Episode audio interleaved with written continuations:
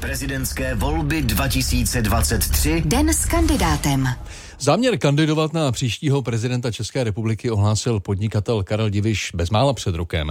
Sbíral podpisy občanů, jenže ministerstvo vnitra na konci listopadu ohlásilo, že ho do prezidentské volby nezaregistruje. Nejvyšší správní soud nakonec toto rozhodnutí změnil. Kvůli těmto průtahům je Karel Diviš posledním účastníkem předvolebního projektu radiožurnálu Den s kandidátem.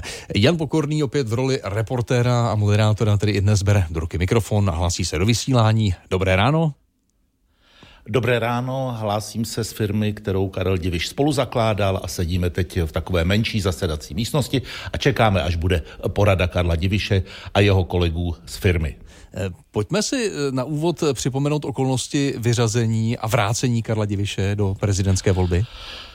Ano, to je důležité říct, že ministerstvo vnitra vlastně 25. listopadu oznámilo, že Karla Diviše odmítá zaregistrovat volbám. Jako důvod uvádělo, že z 63 210 odevzdaných podpisů občanů mu po kontrole chybovosti uznalo 49 884 platných. Karel Diviš hned oznámil, že se proti vyškrtnutí z voleb odvolá k Nejvyššímu správnímu soudu, který to rozhodnutí ministerstva vnitra zrušil, a Karel Diviš tak může kandidovat na hlavu státu. Jaký je jeho volební program? Tak vybírali jsme z jeho programu, který je k vidění na webových stránkách.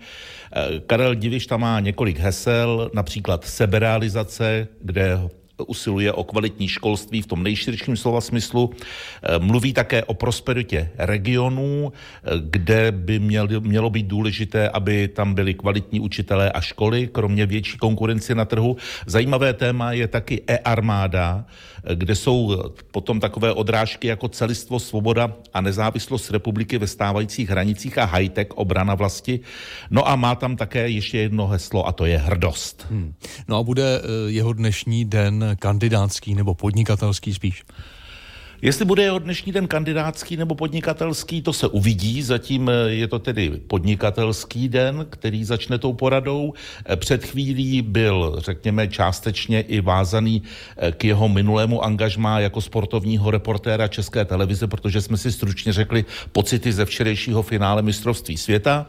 Pak se Karel Diviš odebere na oběd ke svým rodičům, kam nás tedy pozval, za což tímto děkujeme. Pak bude natáčet v Opletalově ulici podcast a po 15. hodině se s ním setkáme ve vysílání radiožurnálu, 20 minut radiožurnálu speciál, které přebírá i Český rozhlas Plus, a bude to po 15. hodině. Jan Pokorný a Karel Diviš, pánové, těšíme se na slyšenou. Záhy. Naslyšenou. No a tradičně se přihlásí.